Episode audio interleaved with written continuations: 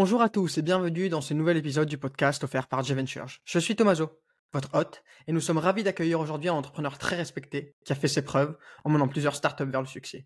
Nous sommes ici aujourd'hui pour en savoir plus sur ses voyages, les défis rencontrés et comment il a navigué dans le monde passionnant et parfois tumultueux de l'entrepreneuriat. Nous espérons, nous, nous espérons que les expériences d'Alban Sayag et ses perspectives qu'il partagera aujourd'hui vous offriront des idées précieuses, que vous soyez un entrepreneur en herbe ou un vétéran aguerri dans ce domaine. Alors asseyez-vous, détendez-vous et préparez-vous pour une conversation stimulante. Bonjour Alban, merci d'être avec nous aujourd'hui. Bonjour. Peux-tu euh, te présenter rapidement pour euh, certains de nos auditeurs qui peut-être ne te connaissent pas ? Oui, alors je m'appelle euh, Alban Sayag, euh, je suis aujourd'hui le C E O de Yousign, qui est un outil de signature électronique et plus généralement de gestion de, de contrats. Et avant ça, j'ai été, euh, je suis toujours, mais entrepreneur euh, depuis presque toujours. On, on y reviendra, j'imagine, mais donc euh, j'ai commencé ce parcours-là euh, à dix-neuf ans avec une première création d'entreprise. Et puis ensuite, euh, je les ai euh, enchaînés, euh, soit du côté vraiment purement euh, euh, entreprise, soit du côté euh, investisseur, jusqu'à mon expérience d'aujourd'hui. Et tu nous as dit que tu es entrepreneur depuis, depuis toujours. Peux-tu nous parler de cette naissance de l'entrepreneur ? Quelles sont tes premières expériences en tant qu'entre- en tant qu'entrepreneur ? Est-ce que tu as un moment dans ton enfance qui a été déterminant où tu t'es dit « c'est bon, j'ai envie d'être entrepreneur, c'est ce que j'ai envie de faire de ma vie ». Ça remonte à assez longtemps en effet. Et euh, alors, avant de vouloir être entrepreneur, j'ai voulu être... Euh, pro de tennis pendant très longtemps, entre, on va dire, euh, allez, six sept ans jusqu'à euh, quinze seize ans. Et quand j'ai compris que je ne le serais pas euh, et que j'ai voulu passer à autre chose, le fait de, d'être entrepreneur est venu assez naturellement euh, parce que, principalement, je pense, c'est, c'est toujours compliqué de connaître vraiment l'origine, mais euh, ce qui a vraiment euh, aidé, c'est sûr, c'est que j'ai un père entrepreneur aussi qui a monté euh, beaucoup d'entreprises euh, dans sa vie. Euh, en commençant vraiment du tout début, il n'avait pas une formation euh, pour ça. Il a fait ses, euh, il s'est fait sur le tas, quoi, et il a eu plein d'entreprises. Certaines n'ont pas marché, d'autres ont, ont bien fonctionné. Et donc j'ai baigné là-dedans euh, depuis euh, depuis toujours, depuis très jeune. Et c'est ce qui m'a paru le plus évident quand j'ai cherché quoi faire après euh, l'idée d'être d'être pro de tennis. Ben du coup, euh, voilà, je me suis dit je vais être entrepreneur, je vais faire pareil. Je, ça, ça me paraît très très naturel. Et ensuite, j'ai commencé à avoir euh, des premiers euh, business. J'ai essayé de monter des, des affaires au lycée déjà. Donc, j'ai fait quelques, quelques expériences voilà, qui étaient des entreprises euh, sans en être. C'était plutôt euh, voilà, essayer de faire un peu, de, un peu d'affaires, un peu de business. Euh, et, euh, et ensuite, très rapidement, euh, dès mes premières euh, années en études supérieures, après le, après le bac, j'ai, voilà, j'ai monté ma première boîte. Ouais. Et peux-tu nous développer un peu plus cette première, bra- cette première boîte que tu as fait ? Oui, à l'époque, ce qu'on voulait, c'était euh, créer un protocole de communication sans fil entre deux appareils. On se disait qu'on pouvait euh, transmettre de la donnée euh, entre deux appareils et du coup, euh, créer des applications industrielles intéressantes de ça. La première pour nous était euh, un, un wireless headset pour les mobiles. Euh, voilà, c'est quelque chose qui est... Euh, hyper standard aujourd'hui, mais euh, à l'époque, euh, je sais plus, ça doit être deux mille trois deux mille quatre, euh, ça n'existait pas encore et euh, c'était les débuts de ce qu'on connaît aujourd'hui très bien, euh, qui est Bluetooth en fait, euh, qui est devenu un standard euh, marché, une technologie marché qui est nativement présente dans tous les appareils de notre quotidien, mais à l'époque, c'était pas le cas.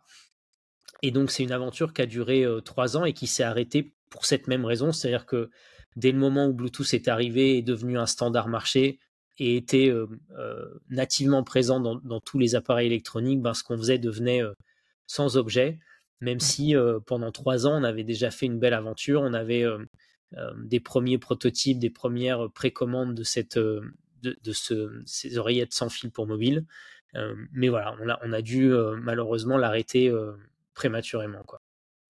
Et tu as lancé plusieurs, euh, plusieurs entreprises et tu as eu plusieurs expériences.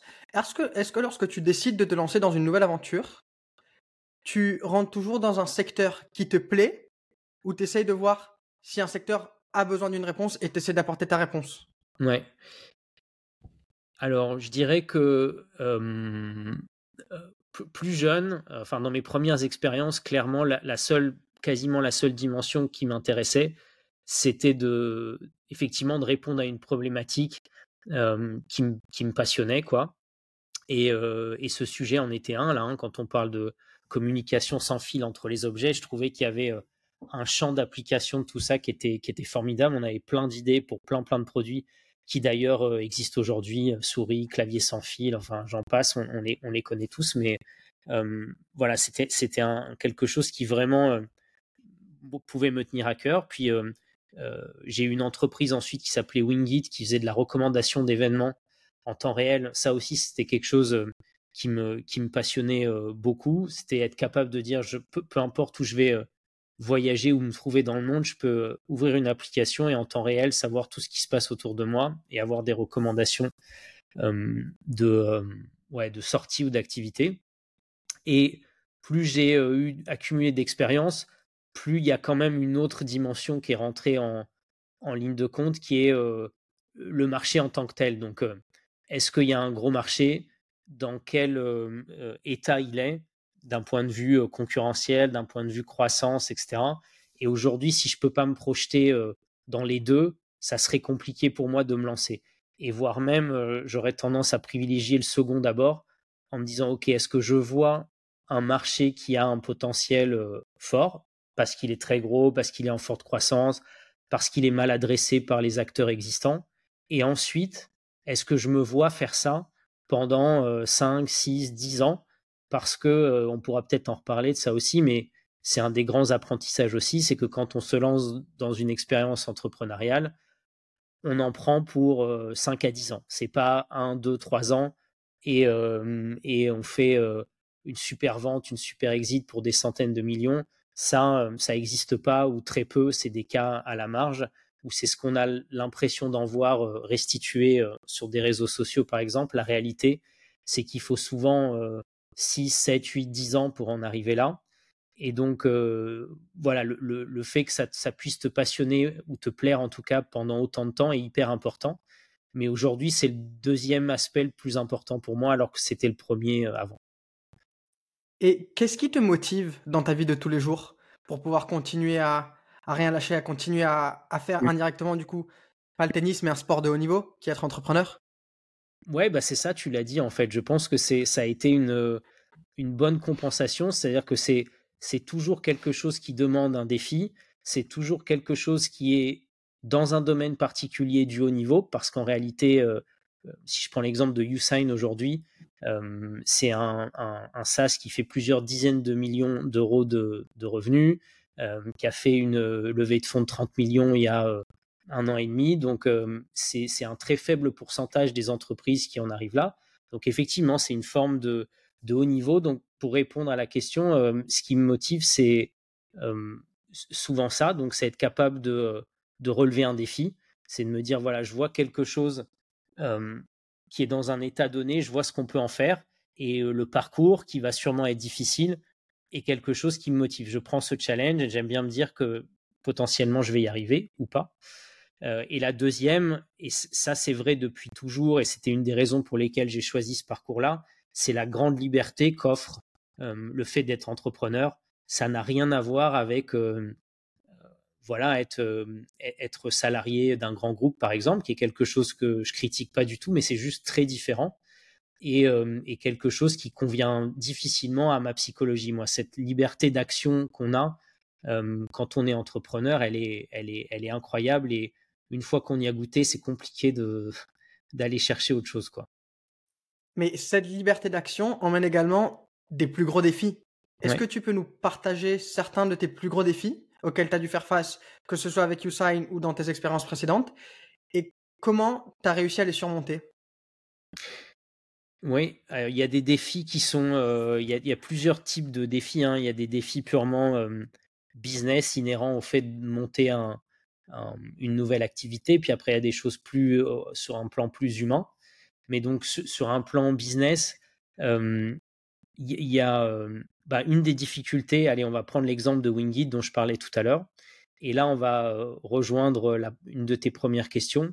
La très grande difficulté qu'on a eue avec Wingit tout le long, c'est qu'en fait on était sur un marché qui n'était pas suffisamment gros, et donc quand on se lance sur un marché pas suffisamment gros, on a beau être le meilleur possible en produit, en exécution, en marketing, en ce que tu veux, ça sera toujours difficile. Toujours, il y aura une toujours, limite. Quoi qu'il arrive, il y aura une limite. Parce qu'à un moment donné, tu ne pourras pas atteindre la taille que tu veux, tu ne pourras pas atteindre les taux de croissance que tu veux, tu es juste limité, pas par ta compétence, mais par ton marché. Donc Wingit, ça a été six ans euh, d'aventure hyper intéressante, euh, hyper stimulante. On a lancé euh, euh, le produit dans euh, deux cents villes, quinze pays. Euh, on a pu habiter un moment euh, à New York, un peu à San Francisco. Enfin, on s'est éclaté avec l'équipe à faire ça. Mais par contre, ça a été extrêmement difficile tout le temps parce qu'on n'a jamais réussi à trouver un modèle d'affaires, euh, un business model euh, qui marchait suffisamment bien. Donc, on a essayé beaucoup de choses différentes. À la base, on était juste un, un, presque un média. Donc, ce qu'on voulait euh, monétiser, c'était notre audience. Donc, il y a euh, plusieurs centaines, plusieurs millions de, d'utilisateurs euh, sur notre application qui est gratuite. Et puis, euh, je vais le monétiser avec euh, de la publicité. Euh, il se trouve que c'est très, très compliqué parce que même à plusieurs dizaines de millions d'utilisateurs par, euh, par mois, tu n'en vis pas. Puis ensuite, ça s'est transformé en euh, fournisseur de contenu, en B deux B auprès de grands médias, euh, puis un mix de B deux B et de B deux B deux C. Euh, donc, on a, on a essayé plein, plein de choses pour être capable de monétiser correctement et on n'y est jamais euh, vraiment arrivé. Et ça a expliqué que euh, six ans plus tard, après avoir euh, levé pas mal de fonds, euh, cinq ou six millions de mémoire, on a dû arrêter, euh, je pense, pas parce qu'on n'était pas bon, pas parce que euh, le produit n'était pas bon, mais simplement parce que c'est un... Voilà, c'est pas, c'était pas un bon marché, quoi. C'était pas un, c'était un marché très, très, euh, très, très compliqué que d'ailleurs assez peu de gens ont réussi à, à, à craquer euh, depuis. Donc ça, c'est, ça peut être une grande difficulté euh, que j'ai pu, euh, que j'ai pu expérimenter. C'est euh, voilà, quand ton idée elle est bonne, euh, que tu y crois, que tu t'y accroches, mais que ton marché est pas ce qu'il devrait être, eh ben euh, ouais, c'est, c'est, c'est très compliqué. C'est très compliqué aussi, euh, dans la même expérience d'ailleurs, c'est très compliqué d'arrêter aussi.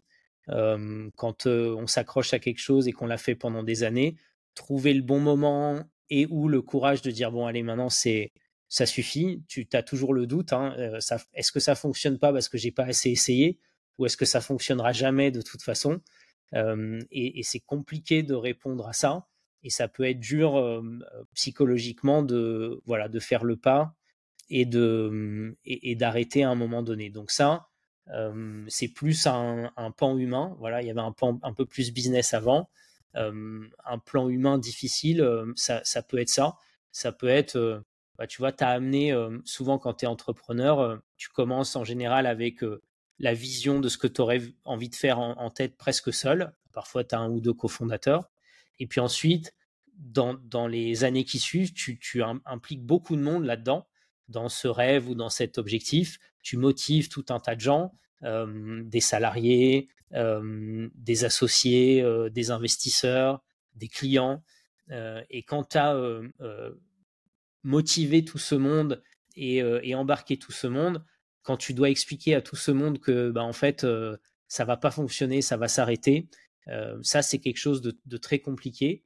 Euh, humainement, émotionnellement, professionnellement, c'est, c'est, c'est pas facile à surmonter et c'est pas quelque chose qu'on retrouve dans un autre type de, de job, quoi. C'est très particulier à, à, à être à l'origine d'un projet euh, pour lequel il a fallu mobiliser euh, beaucoup d'énergie. Voilà, ça c'est une autre, un autre exemple.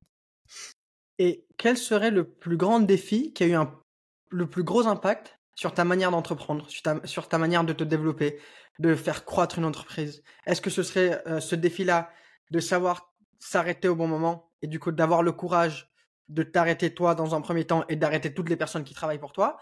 Ou tu as d'autres défis qui ont réellement façonné la manière dont tu fonctionnes?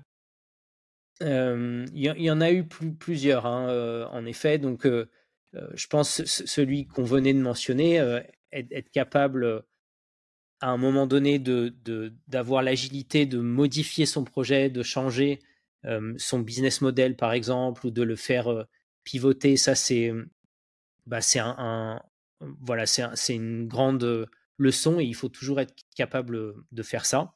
Euh, il y a eu d'autres sujets sur lesquels je n'ai pas réussi à le faire et euh, en général, ça ne fonctionne pas bien.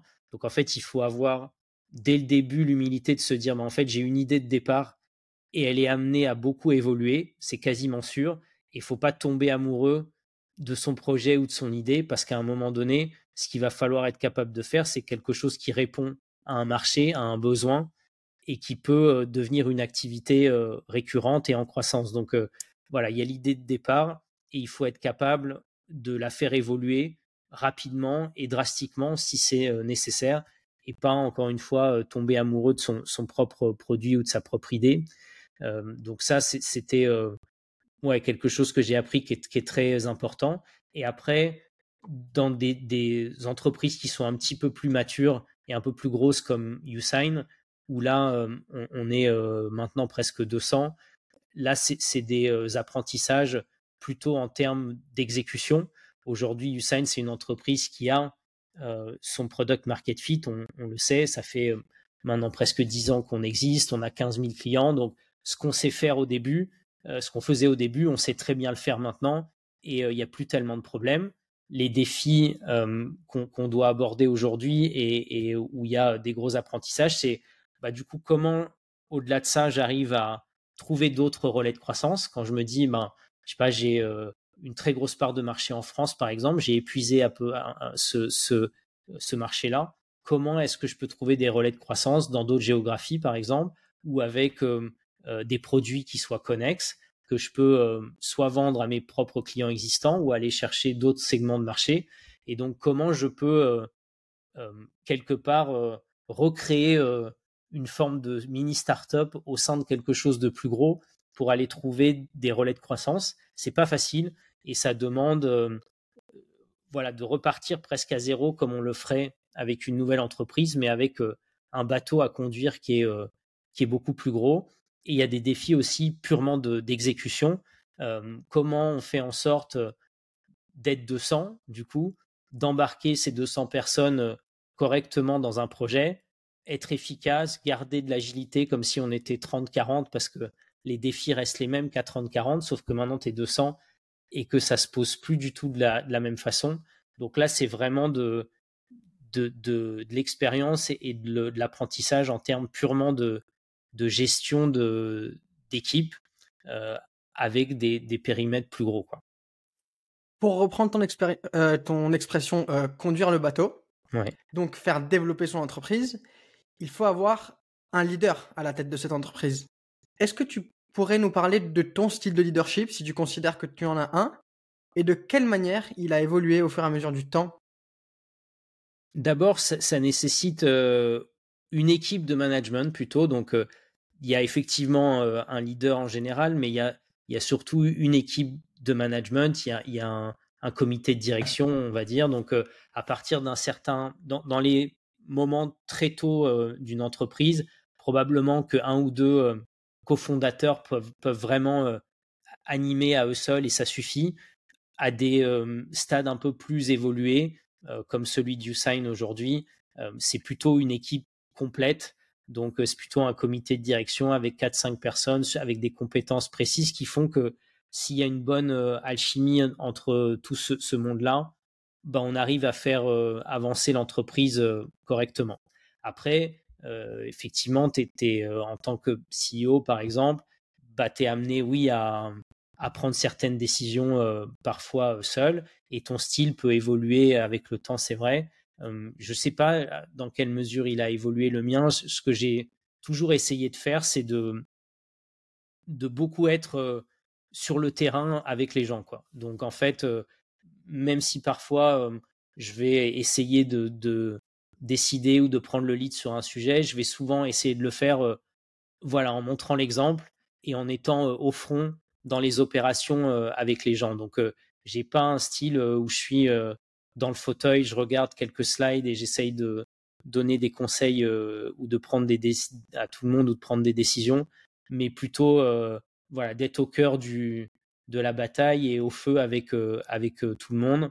Et c'est en général, de mon expérience en tout cas, bien mieux perçu des gens, d'abord parce que tu comprends mieux de quoi il s'agit euh, et, et de quoi on parle, et puis parce que c'est plus facile euh, de suivre quelqu'un ou, de, ou, ou de, de, de prendre un élan quand on voit que euh, bah voilà, tout le monde fait les choses, quoi. Il suffit pas de le demander aux autres, mais il faut se le demander à, à soi-même aussi. Donc, euh, la forme d'exigence, par exemple, euh, ou euh, d'exigence de performance que je peux être capable de demander à des équipes, euh, je me l'applique euh, en premier à moi-même. Et j'espère en tout cas que ça se, ça se voit, ça se ressent. Et ça rend ça euh, plus facile, je trouve. Euh, je pense que je faisais euh, déjà ça euh, avant. Ce qui a peut-être changé entre euh, des moments très jeunes où d'ailleurs parfois j'ai déjà eu euh, des, des grosses équipes, euh, tu vois, alors que j'ai, j'étais, euh, par exemple, euh, ma deuxième entreprise euh, dont on n'a pas beaucoup parlé, qui a été rachetée par Capgemini euh, après quelques années. Euh, je m'étais retrouvé à avoir, je ne sais plus, une centaine de personnes à gérer. J'avais euh, vingt-quatre ou vingt-cinq ans et ils avaient euh, tous systématiquement dix ou quinze ans de plus. Euh, bah là, j'ai fait, euh, j'ai, j'ai fait beaucoup d'erreurs en pensant que euh, c'était... Euh, voilà, il fallait être très euh, directif, par exemple, et euh, un peu surjoué pour être un bon manager et un bon leader et être écouté. Et en réalité, c'est vraiment euh, tout l'inverse qu'il faut faire. Mais pour pouvoir le faire, il faut être à l'aise avec le rôle, à l'aise avec soi-même. Et en fait, il faut juste être très, euh, très honnête, quoi, avec soi-même et avec les autres. Et se dire que, euh, en fait, ce que tu veux quand tu crées des équipes, c'est amener de la compétence que tu n'as pas forcément.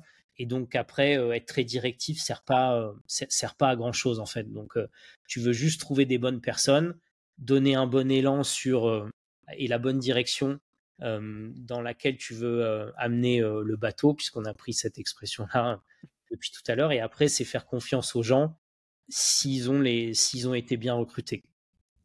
Peux-tu nous partager euh, un exemple de décision difficile que tu as dû prendre en tant que fondateur, en tant que leader, en tant que C E O, et qui a un impact significatif sur la culture d'une de tes entreprises? Et est-ce que cette décision, euh, après coup, était la bonne ou la mauvaise ? Et pourquoi elle était bonne ou mauvaise? Hum, ouais, c'est une bonne question. Euh, on peut prendre l'exemple, je, je pense, de, euh, de, de Yousign assez récemment. Je pense qu'on a vécu euh, ce qu'ont vécu beaucoup de scale-up euh, du domaine de, de, de la tech en ce moment. Je pense que tu le sais, les auditeurs doivent le savoir aussi. On, le monde de la tech traverse une crise quand même assez forte. Là, en ce moment, c'est assez euh, compliqué, avec euh, des valorisations qui ont été euh, divisées euh, par, euh, par cinq, par dix parfois. Et donc, euh, il y a un contexte euh, assez difficile qui a demandé à toutes les entreprises du secteur, en fait, de changer un peu de prisme et euh, de privilégier maintenant beaucoup plus le, la rentabilité versus la croissance. Il y a eu euh, dix bonnes années là où, en fait, euh, ce qui a Euh, ce qui était important, c'était uniquement ton taux de croissance et tu trouvais des investisseurs pour euh, soutenir ça. Même si tu euh, dépensais beaucoup, beaucoup d'argent, c'était pas grave. Tu retrouvais facilement des capitaux pour continuer. Si par hasard, tu grossissais assez vite, tu grandissais assez vite. Et aujourd'hui, le paradigme est complètement différent. On va dire, on préfère que tu grandisses moins, mais avec des fondamentaux qui sont bons. Donc, euh, si possible, euh, être euh, à horizon assez euh, court terme, une entreprise rentable, profitable, même si tu grandis moins vite. Et donc, ça nous a impacté euh, forcément. Et on a eu euh, beaucoup de d- décisions euh, difficiles à prendre pour en arriver là. Donc, pour se dire, ben, en quelques euh, mois peut-être, je vais faire de Yousign euh, une entreprise, euh, partir d'une entreprise qui consomme beaucoup de cash parce qu'elle a levé beaucoup d'argent. On en parlait, euh, plus de trente millions d'euros. Je dois l'amener dans un temps très court à une entreprise qui ne va plus en consommer du tout. Donc, qui, même si elle n'est pas rentable, va être cash flow positif et va ne pas avoir besoin euh, de lever de l'argent. On va y arriver en moins de dix-huit mois, ce qui est euh, quelque chose de franchement euh, euh, ouais, assez, assez remarquable, pas, pas facile à faire. Et ça a demandé beaucoup, beaucoup d'efforts à toute l'entreprise, euh, culturellement et, et très concrètement. Donc, euh, ça peut être... Euh, Euh, ben, des départs euh, forcés, des gens qu'on a dû, qui étaient très bons, qui faisaient partie de l'aventure, qu'on a dû euh, remercier parce qu'il fallait euh, baisser les coûts. Ça veut dire demander euh, à chaque manager euh, de l'entreprise de regarder euh, de très près toutes ses dépenses, euh, les outils qu'il utilise, euh, les déplacements qu'il peut faire euh, d'un pays à un autre, euh, de vraiment euh, regarder dans le moindre détail pour qu'on puisse revenir à vraiment euh, la meilleure efficacité possible. Euh, ça a demandé aussi de parfois changer de, non pas de business model, mais de go-to-market. On a vraiment changé de, de, de stratégie en termes de go-to-market assez profondément. Euh, donc là encore, ça a demandé aux gens de beaucoup, beaucoup bousculer euh, leur, leurs habitudes. Donc, euh, euh, ouais, voilà, on a eu dans un temps très court à mettre en place un plan d'optimisation euh, pour passer d'une entreprise, comme je te disais, qui consomme beaucoup d'argent à une entreprise cash flow positive dans un temps court. Euh, ce, ce plan-là d'optimisation a, a été euh, difficile euh, pour tout le monde. Euh, toi, en tant que euh, leader ou comité de direction, quand tu le mets en place, euh, c'est pas ce qu'il y a de plus populaire, mais tu sais qu'il faut le faire pour le bien de l'entreprise, pour que euh, ceux qui restent avec toi dans l'aventure soit finalement dans une entreprise encore plus forte qu'elle n'était euh, quelques mois auparavant, ce qui est notre cas aujourd'hui. Euh, donc euh, voilà, ça, ça date de quelques mois. On sait déjà qu'on a bien fait et on est content de l'avoir fait, mais ça a été dur. Euh, ça, ça a été dur. Ça a demandé beaucoup d'efforts euh, à, à plein de gens, mais c'était une bonne décision. Donc euh, ça, c'est un exemple. Il y en a un autre avec Yousign qui est, qui est plus culturel, qui est moins, euh, qui est moins lourd, qui est plus euh, Voilà, qui est un peu plus léger, qui était qu'à un moment donné, on a dû, euh, on est passé d'une entreprise française uniquement à une entreprise européenne. On a ouvert l'Allemagne, on a ouvert l'Italie, on a commencé à recruter euh, euh, des personnes dans plein de pays parce qu'on est, euh, on est remote friendly chez Yousign, tu peux travailler à peu près de n'importe où. On a des gens maintenant en Irlande, en Belgique, et cetera. Et on a dû, ben, pareil, là, imposer euh, culturellement un, un choc assez rapide à plein de gens, en disant bah, maintenant on n'est plus une entreprise française, il y a des Allemands, il y a des Italiens, euh, il y a des Irlandais, bah voilà maintenant, euh, je sais pas, la langue de travail c'est l'anglais, tous les meetings sont en anglais, ben euh, en fait, euh, ouais, il y a une culture qui est euh, différente, dans un autre pays il faut adapter son style un peu, euh, voilà ça pareil, dans un temps très très court, mais c'est le principe des scale-up, hein, comme les choses vont très vite en fait, tu as des, des espèces de petits chocs comme ça dans un temps court euh, auxquels les gens doivent s'adapter. Et celui de l'internationalisation était un truc euh, aussi euh, assez compliqué à gérer pour les gens. Il y a des gens qui disaient bah, en fait, moi, je ne suis pas, euh, je suis pas venu pour ça. En fait, ce n'était pas euh, l'idée de base, ce n'était pas mon pari de départ. Voilà, il y a des gens qui ont trouvé ça génial et puis des gens pour qui c'était beaucoup, beaucoup plus, euh, plus dur à vivre. Mais là, c'est pareil. Euh, avec le recul, on sait tous que c'était une bonne décision parce qu'en fait, on doit être capable de démontrer que le succès qu'on a eu en France, on peut, le, on peut l'avoir dans d'autres pays. Et on a, euh, ce qu'on disait tout à l'heure, des relais de croissance qui nous permettent euh, de se projeter euh, voilà, en entreprise bien, bien plus grosse qu'une entreprise juste française. Et à propos de cette culture d'entreprise dont tu as parlé, est-ce qu'il y a des éléments que tu considères essentiels à la réussite d'une startup ? Est-ce que tu as des règles d'or, des règles qu'il faut suivre euh, pour la culture d'entreprise ? Il faut assez vite, je pense, euh, définir les, les quelques valeurs de base euh, avec lesquelles on veut travailler. Et quand on le fait, il faut pas, euh, il faut le faire de façon très simple. Il ne faut pas juste que ce soit... Euh, on n'a pas besoin de quelque chose de très sophistiqué qui va, ju- qui, qui va être quelque chose de très abstrait et juste être sur des slides ou dans une note, mais quelque chose de simple, euh, basique et que tu vas mettre en œuvre concrètement qui dit...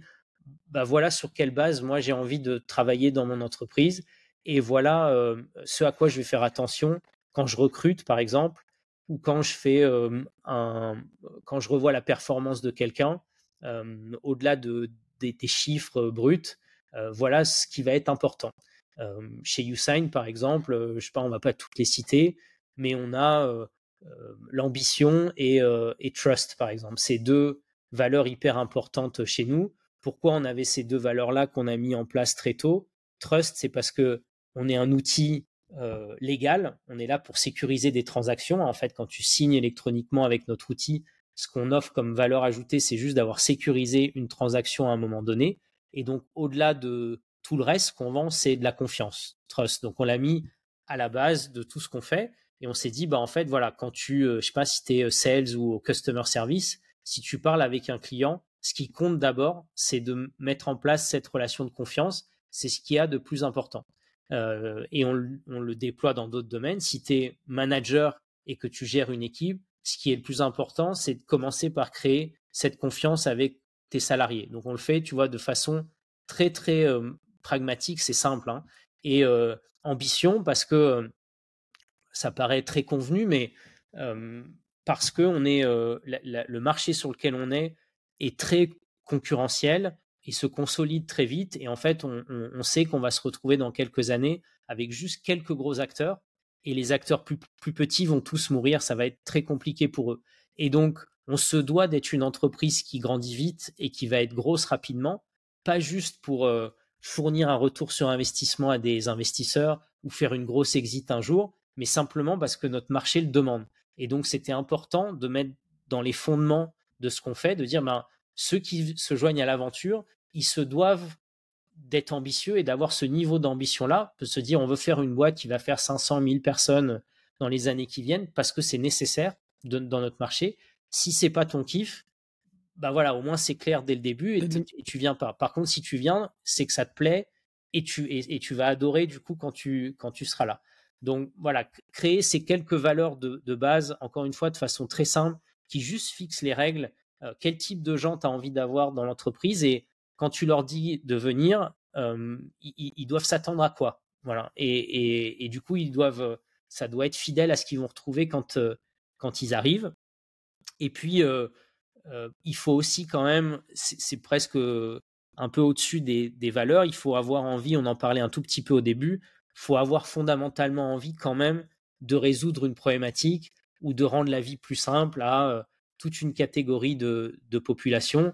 Euh, nous, tu vois, on, on se dit aujourd'hui, en quelques années, on prend un peu de recul, on se dit, euh, on a aidé quinze mille entreprises aujourd'hui euh, à euh, se digitaliser et à améliorer euh, leur productivité. C'est assez incroyable, on est content de cet impact-là. Quand on se projette sur la suite, on se dit qu'on va arriver assez vite à cinquante mille entreprises en Europe qu'on aide. Bon, voilà, il faut, il, il, il faut un, quelque chose aussi assez rapidement que tu instaures dans ton entreprise qui te, qui te fait te lever le matin et qui te donne envie de, d'y retourner, parce que euh, tu passeras forcément par des moments un peu plus compliqués. Donc voilà, euh, je dirais euh, ces deux choses-là, euh, être sûr d'avoir quelque chose qui va réunir tout le monde et qui va permettre de se lever le matin et d'avoir envie. Puis ensuite, quelques valeurs de façon très pragmatique, un peu des règles, en disant bah, chez nous, ça se passe comme ça, on a deux, trois trucs qu'on aime bien et, euh, et, et on veut que les gens le partagent pour qu'on soit euh, une, une équipe à peu près alignée, tu vois. Bien sûr. Voilà. Et est-ce que tu as un modèle d'entrepreneur que tu regardes où tu te dis j'aimerais bien reproduire ce qu'il a fait? Est-ce que tu as un exemple à ton échelle d'un entrepreneur que nos auditeurs pourraient connaître, que tu peux considérer comme un exemple? J'ai pas vraiment de, de modèle euh, en mode vraiment euh, fan en me disant cette personne, euh, j'aimerais euh, vra- vraiment euh, être ce type d'entrepreneur-là. Euh, d'entrepreneur-là. Euh, y a évidemment euh, plein de gens. J'ai, j'ai plus euh, des, euh, des modèles de réussite d'entreprise, par exemple, euh, qui, sont, euh, qui, qui sont assez incroyables, plus que d'entrepreneurs en, en tant que tels. Je sais pas, tu prends l'exemple de Deal, Euh, qui est une scale-up qui te permet de, d'avoir des employés un petit peu partout dans le monde. Euh, j'ai plus le chiffre exact en tête, mais je crois que c'est une boîte qui est passée de zéro à cent millions de revenus en moins de trois ans. C'est un truc complètement invraisemblable. Euh, donc, il y, y a des, euh, y a des réussites comme ça d'entreprises plus que d'entrepreneurs qui peuvent me fasciner un peu en me disant euh, c'est fou d'avoir réussi à créer ça euh, souvent dans un temps si court. Après, quand tu creuses pour revenir à la notion de temps, tu, tu te rends compte assez souvent que euh, peut-être ça a pris peu de temps, mais que les entrepreneurs derrière, en fait, ils ont é- déjà essayé deux ou trois fois, que c'est un domaine qu'ils connaissent bien et qu'ils ne sont pas arrivés là par hasard et que c'est, c'est pour ça que ça a pu aller vite. Donc voilà, c'est plus des, des, des, des réussites comme ça euh, d'entreprise. Après, je, je suis très euh, admiratif aussi de ce qu'ont pu faire les gens de eFounders, qui sont en fait le... les actionnaires principaux de Yousign, euh, parce que euh, être capable d'avoir fait... Alors j'ai, j'ai, moi aussi, une de mes entreprises, c'était un, un startup studio. Donc, c'est un sujet que je connais bien et, et je sais que c'est, c'est compliqué. Donc, du coup, euh, d'autant plus admiratif que ce qu'ils, de, de ce qu'ils ont pu faire chez, euh, chez eFounders. On sait à quel point c'est dur de monter une entreprise qui va bien fonctionner. Ils l'ont fait de façon euh, industrielle. On ne compte plus les, les succès et le, et le nombre de licornes qui sont sorties de, de chez eux. Spendesk, Aircall, Front et, et j'en passe dans le monde du SaaS, c'est vraiment incroyable. Et donc pareil, là au-delà des gens qui sont à l'intérieur, euh, que je trouve super aussi, que je connais bien, mais euh, j'ai plus d'admiration pour euh, le studio et, et sa réussite et ce qu'ils ont pu euh, créer, que je trouve assez fou et assez, euh, assez unique que juste les individus euh, en tant que tels, quoi. Voilà. Tu regardes plus à la réussite de l'entreprise en elle-même plutôt qu'à l'individu en lui-même. Ouais, c'est ça, c'est ça. Mais est-ce que tu penses que cette entreprise, l'idée était suffisante à elle-même pour réussir, ou c'est pas aussi parce qu'il y avait les bonnes personnes au bon moment? Ah, c'est sûr. Euh, clairement, le, le, l'idée, c'est une toute petite partie euh, de, de la réussite. Euh, ce qui va faire beaucoup, beaucoup de choses ensuite, c'est plutôt l'exécution. Euh, tu vois, pareil, je reprends encore l'exemple de Yousign, j'en parle beaucoup, mais c'est euh, là où je travaille en ce moment, donc c'est, c'est, c'est, c'est facile. Euh, pareil, on a, on a beaucoup de concurrents et donc on nous demande souvent euh, comment vous vous différenciez, est-ce qu'il y a vraiment un truc très, très différent des autres? On a beaucoup d'axes de différenciation qui font que des clients nous choisissent, mais fondamentalement, c'est pas une entreprise qui a fait quinze ans de R et D, qui a trois brevets, et qui fait, tu vois, de, de la recherche fondamentale et qui va être à la pointe de quelque chose, ce qui fait qu'on réussit très bien, au-delà des quelques différenciants un peu clés qu'on a trouvés, c'est qu'on exécute très bien. Et donc, euh, en, en effet, euh, tu peux avoir une très bonne idée et très, très mal l'exécuter et pas en faire un succès, et tu peux avoir une idée moins bonne, très, très bien l'exécuter et faire un gros succès euh, commercial, hein, clairement. Et quelle serait la... Tout au long de ta carrière, tu as eu des défis, comme on l'a dit, et des défis emmènent souvent à des leçons. Ce serait quoi la plus grande leçon que tu as appris dans ta vie d'entrepreneur, mais qui te sert également dans ta vie de tous les jours? Ouais, j'en ai une qui me vient, on en a un tout petit peu parlé, euh, et, et c'est quelque chose que, tu vois, qu'on, qu'on retrouve dans le sport. Donc, on en revient à ce que je voulais faire avant. Au début. Je, je fais aussi beaucoup de sport encore maintenant. Euh, c'est, c'est la notion de, de temps, quoi.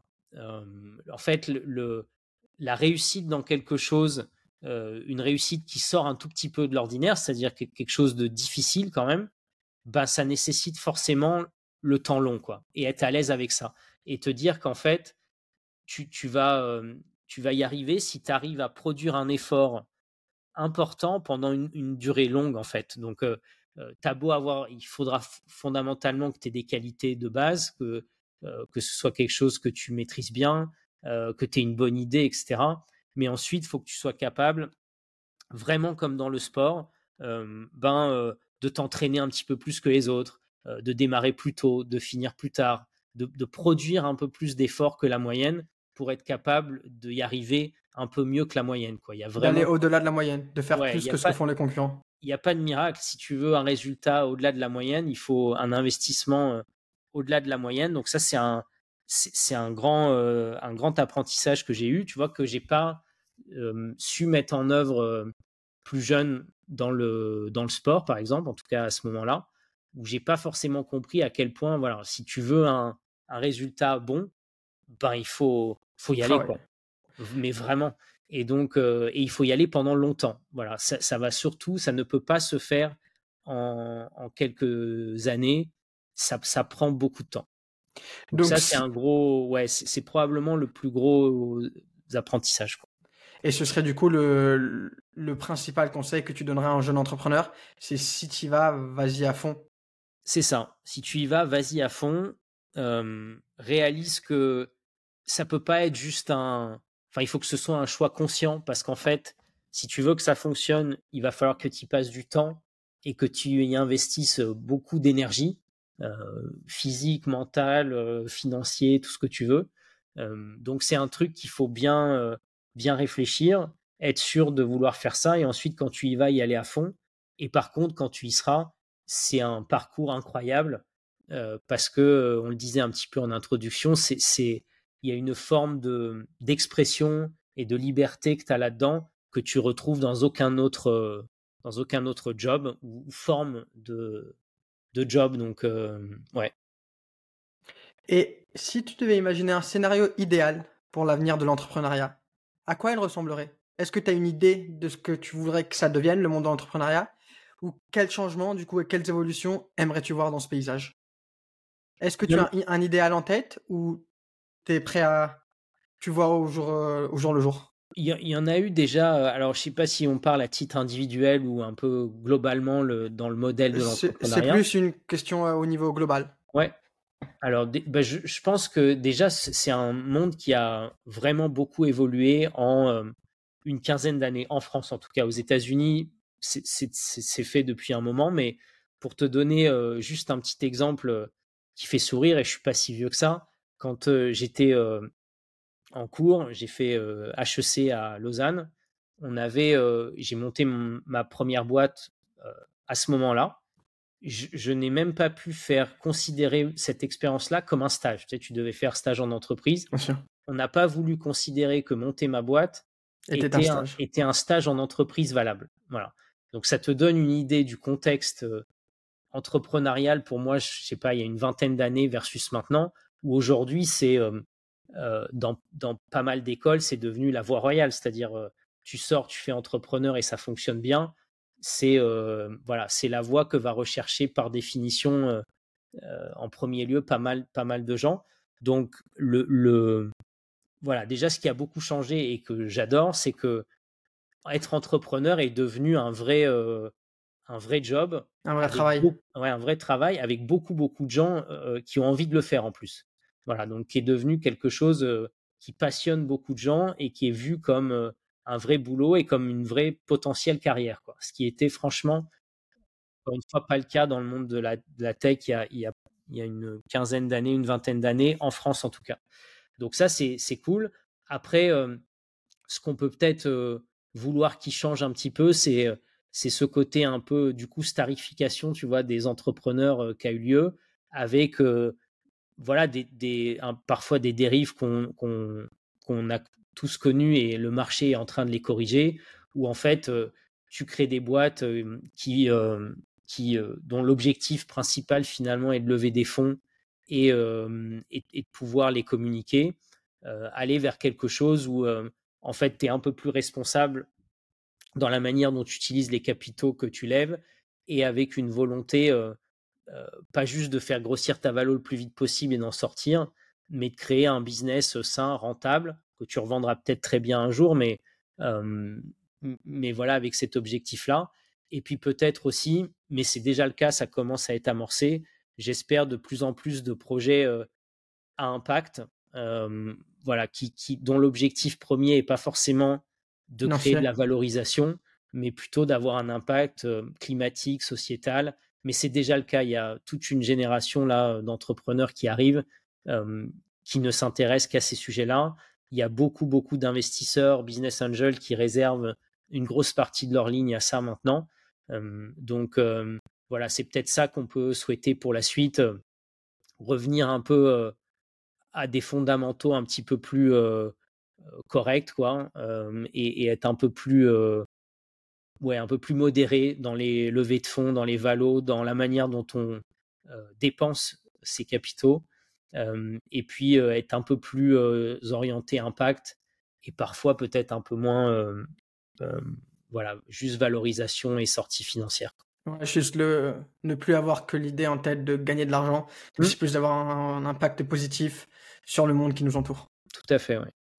Malheureusement, on arrive vers la fin de cet entretien. Je voulais savoir si tu as un dernier message ou un dernier thème que tu aimerais qu'on traite rapidement pour que nos auditeurs puissent en savoir un peu plus sur toi, s'il y a quelque chose que un message que tu aimerais particulièrement faire passer.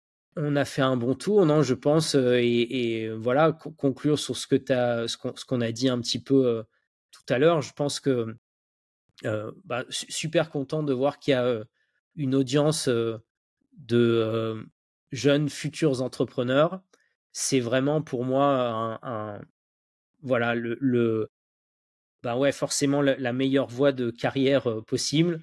Euh, je la recommande à plein de gens et encore une fois à tous ceux qui ont euh, une grande envie de pouvoir euh, s'exprimer à fond, euh, avoir euh, beaucoup de liberté et puis euh, et, et puis euh, rechercher euh, un peu la performance aussi parce que ça fait partie de ce, de ce job-là, être capable de vouloir relever un défi un peu compliqué et, euh, et avoir suffisamment de force pour, pour y arriver. Euh, voilà, à tous ceux qui sont un peu dans ce, dans ce mood-là, euh, je leur conseille d'y aller. Et comme on l'a dit, d'y aller euh, à fond le jour où ils ont décidé d'y, euh, d'y aller, quoi. Merci beaucoup, Alban. Je, Alban, je tiens vraiment à te remercier pour le temps que tu nous as accordé, pour euh, les leçons, pour nous avoir partagé tes leçons et tes conseils. Et également, on a eu la chance d'avoir ta perspective sur l'avenir et comment tu aimerais voir une évolution dans, ce, dans cet écosystème entrepreneurial. Cet entretien a été vraiment très enrichissant et je suis sûr qu'il le sera également pour tous nos auditeurs. Encore vraiment merci beaucoup pour le temps que tu nous as accordé aujourd'hui. Avec grand plaisir, merci de m'avoir reçu.